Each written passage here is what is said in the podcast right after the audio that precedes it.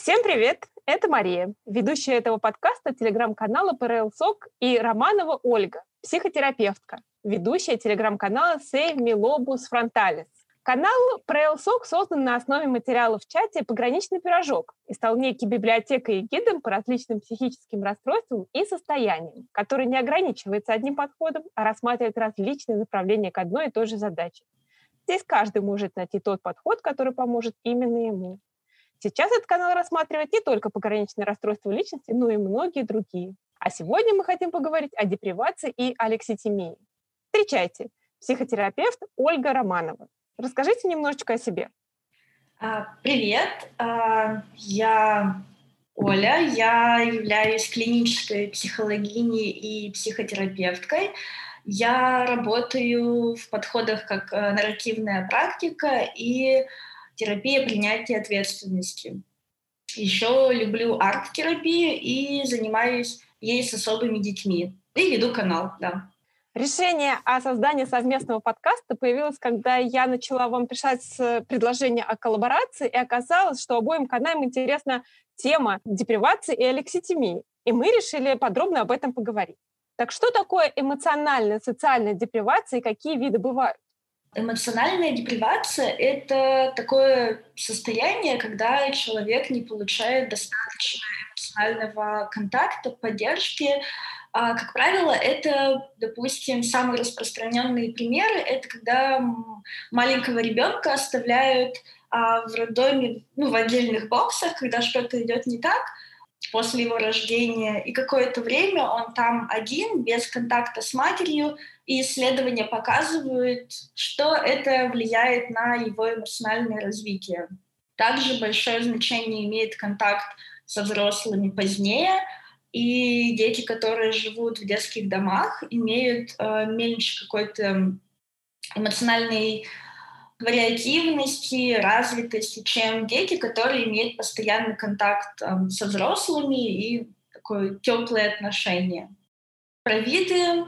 Я думаю, что э, такая эмоциональная депривация это уже является некоторым видом депривации, потому что, например, бывает еще там, сенсорная, известный вариант, э, когда нет никаких стимулов, и некоторые люди используют это как некоторую практику, э, депривационные ванны, где не чувствуется, не слышно, не видно ничего, нет тактильных ощущений, вообще ничего. А что такое алекситимия?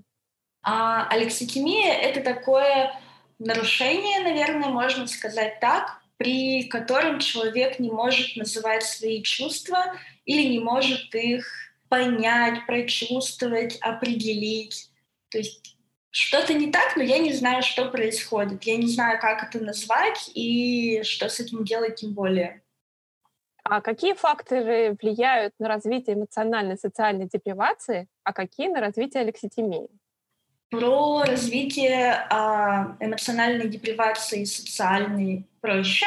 Как я уже сказала, например, разлука со взрослыми, отсутствие тактильного контакта, социального. Я тоже вспоминаю про детей Маугли. Здесь прям самый яркий пример социальной депривации, когда ребенок не научается вообще каким-то культурным, не знаю, проявлениям и растет как Маугли. Ну, растет как Маугли, по сути, да. Вот. И получается, это какие-то это состояния, которые закладываются уже с детского возраста. Потом я вспоминаю тоже из художественных примеров, это про, например, про Робинзона Крузо, когда та же депривация происходит уже во взрослом возрасте, и это вызывает ну, большое напряжение, большую тревогу, потому что мы так или иначе социальные существа, и какой-то контакт важен. И я думаю, это может способствовать каким-то нарушениям, когда долго нет живого контакта с людьми. Ну, даже не живого, я вообще контакта с людьми, потому что под живым контактом я подразумеваю и социальные сети, и другое какое-то общение, поскольку это наша реальность, в которой мы живем. А на развитие алекситимии влияют тоже разные факторы. Опять-таки детство, когда родители не дают достаточно обратной связи ребенку по поводу его переживаний, обесценивают его чувства, и тогда он не научается понимать вообще, что с ним происходит, каким образом выражать эти чувства, и как их называть, и как их проживать. А у людей с алекситимией переживания очень часто уходят а, в телесные проявления, и здесь возникает та самая психосоматика. То есть я не понимаю, что со мной происходит, возможно, это какое-то горевание, какая-то печаль, но при этом просто плохо физически. Возникают какие-то заболевания, и таким образом тело дает понять, что происходит что-то не то. И тогда уже в процессе психотерапии, например, можно понять, что именно за чувство было и о чем говорит тело. То есть какие переживания не поняты или не выражены. То есть, получается, корни как депривации, так и алекситимии больше ситуативные. То есть то, что вокруг происходит в детстве, в течение жизни. Или есть все-таки генетические, какие-то биохимические факторы? Да, это происходит в основном из-за социальных факторов, поскольку эмоции — это некоторый инструмент э, взаимодействия людей друг с другом, и мы научаемся им и выражать чувства в процессе нашего взросления. Я думаю, что играют некоторую роль какие-то биологические факторы. Например, есть люди, которые в целом меньше могут в эмпатию. И тогда разные социальные э, переживания, точнее, социальные какие-то нормы, реакции, они усваивают через какой-то рациональный опыт, понимая, ну, в такой ситуации нужно реагировать вот так. Я могу этого не проживать, могу не сопереживать, но я знаю, как действовать. И, по-моему, это неплохо. Обычно говорят, что нужно развивать эмпатию, эмоциональную сферу, но если человек действует каким-то образом, который ему доступен, и это ему комфортно, и это не вызывает каких-то трудностей, то почему нет? Очень интересно, потому что есть такой момент, как люди, которые ищут всю жизнь, что такое правильно, что неправильно. Не то чтобы это не касается деления мира на черное и белое, а то, что я не знаю, как поступать в той или иной ситуации. Возможно ли это, что это именно люди с алекситимией, которые не знают, как полагаться на свои чувства и просто ищут рационально-логический способ реагирования на ту или иную ситуацию в социальной сфере? В этом примере, мне кажется, играют э, роль очень много факторов разнообразных, и какая-то алекситимия может быть только одним элементом. То есть то, о чем ты говоришь, это несколько шире, чем просто вот один фактор. Эм, я думаю, алекситимия может влиять на вот непонимание того, как мне действовать, что мне делать, тогда, когда выбор основан на том, что я хочу. Потому что если я не знаю своих э, чувств, тогда я не понимаю, как это назвать, и мне сложно с желаниями, потому что я сейчас фантазирую прямо в моменте, но я думаю, что желания так или иначе основаны на наших переживаниях и на умении их осознавать. Типа, классно для меня это или не очень классно. А можно ли развивать эмоциональное восприятие, или алекситимия останется навсегда? Конечно, можно. В частности, в психотерапии или при чтении каких-то книг. Я всегда очень рекомендую книгу авторки Илсы Санд «Компас эмоций». Она там рассказывает про разные чувства, про то, как они возникают, про первичные, про вторичные переживания, как их понимать. Очень классная книга, я ее рекомендую клиентам, и в целом она, правда, хорошая, как раз для развития.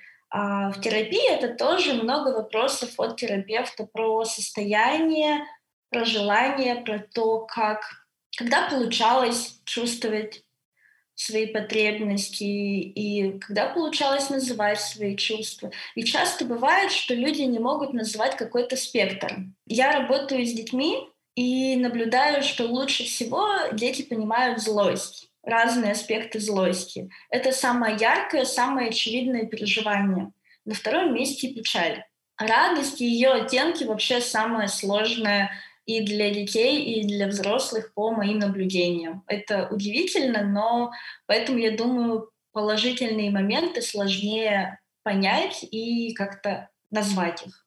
Ну да, мы же страх запоминаем значительно проще, чем радость, потому что это может помочь нам выжить. Это да. Как же учить радоваться жизни? Это работа с вниманием.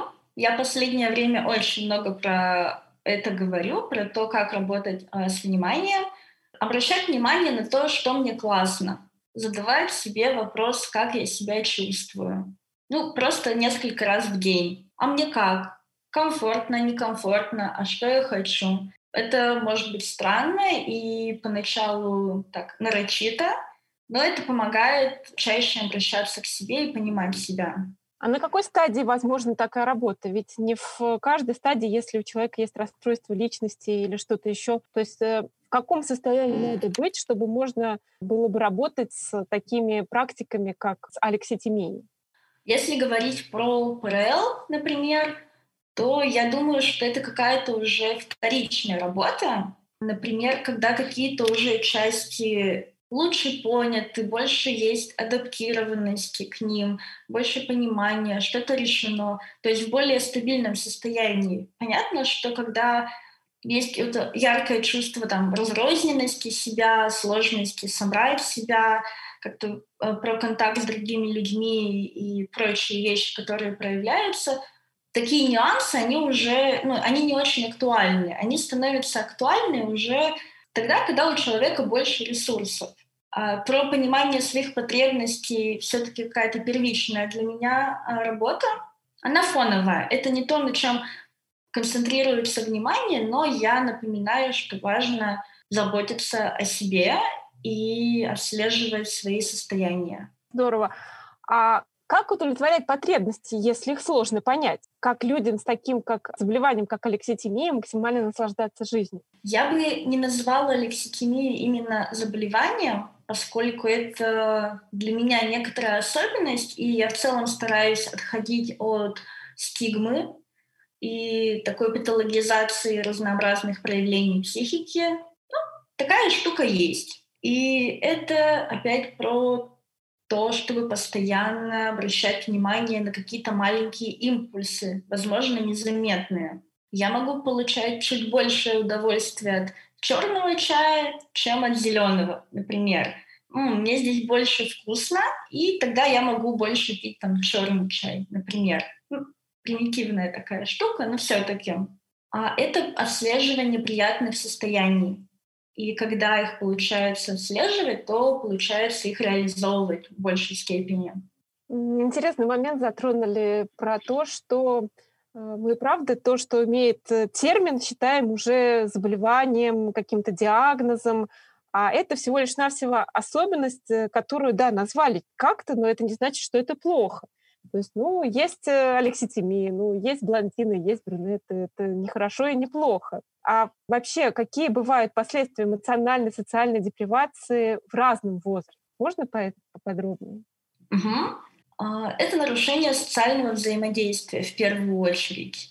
Это нарушение контакта с собой, как я говорила, со своими потребностями. Если говорить про социальное взаимодействие, то сложно выстраивать контакт, сложно, может быть, со своими границами. Когда я не понимаю, когда мне комфортно или некомфортно в контакте, то я могу позволять людям заходить слишком близко на мою территорию или случайно заходить больше на их территорию, потому что не получается чувствовать себя и чувствовать контакт.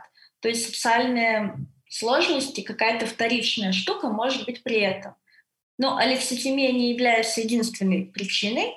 Просто раз мы говорим про это, то я описываю потенциальные последствия этого. Но это может быть в разном возрасте. Хотя я думаю, что она все равно формируется с детства и дальше уже может либо усугубляться, либо сглаживаться. А вот мы затронули момент про границы. То есть люди с а, алекситимией хуже понимают свои границы. Это не значит, что если плохо понимаешь границы, у тебя алекситимия, но если алекситимия, ты плохо понимаешь свои границы?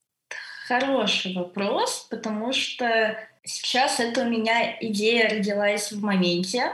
Ну, я так рассуждаю, ты задаешь вопросы, я начинаю рассуждать вслух и прихожу к каким-то идеям. И я думаю, в какой-то степени, может быть, насколько значительно или нет, это влияет, на это влияет степень выраженности алекситимии. Это моя гипотеза. Я не могу дать точного ответа, но я предполагаю, что да, мне стало интересно даже понаблюдать за этим. Может быть, у тебя есть еще какие-то дополнения по поводу депривации или алекситимии? Да, я бы, наверное, хотела сказать какое-то э, или пожелание, или рекомендацию людям, которые узнали себя в этом описании, о том, что это не крест, это не безнадежно, у этого может быть определение, можно не давать этому какое-то название, если это чувствуется как стигма. Вообще никакой разницы нет.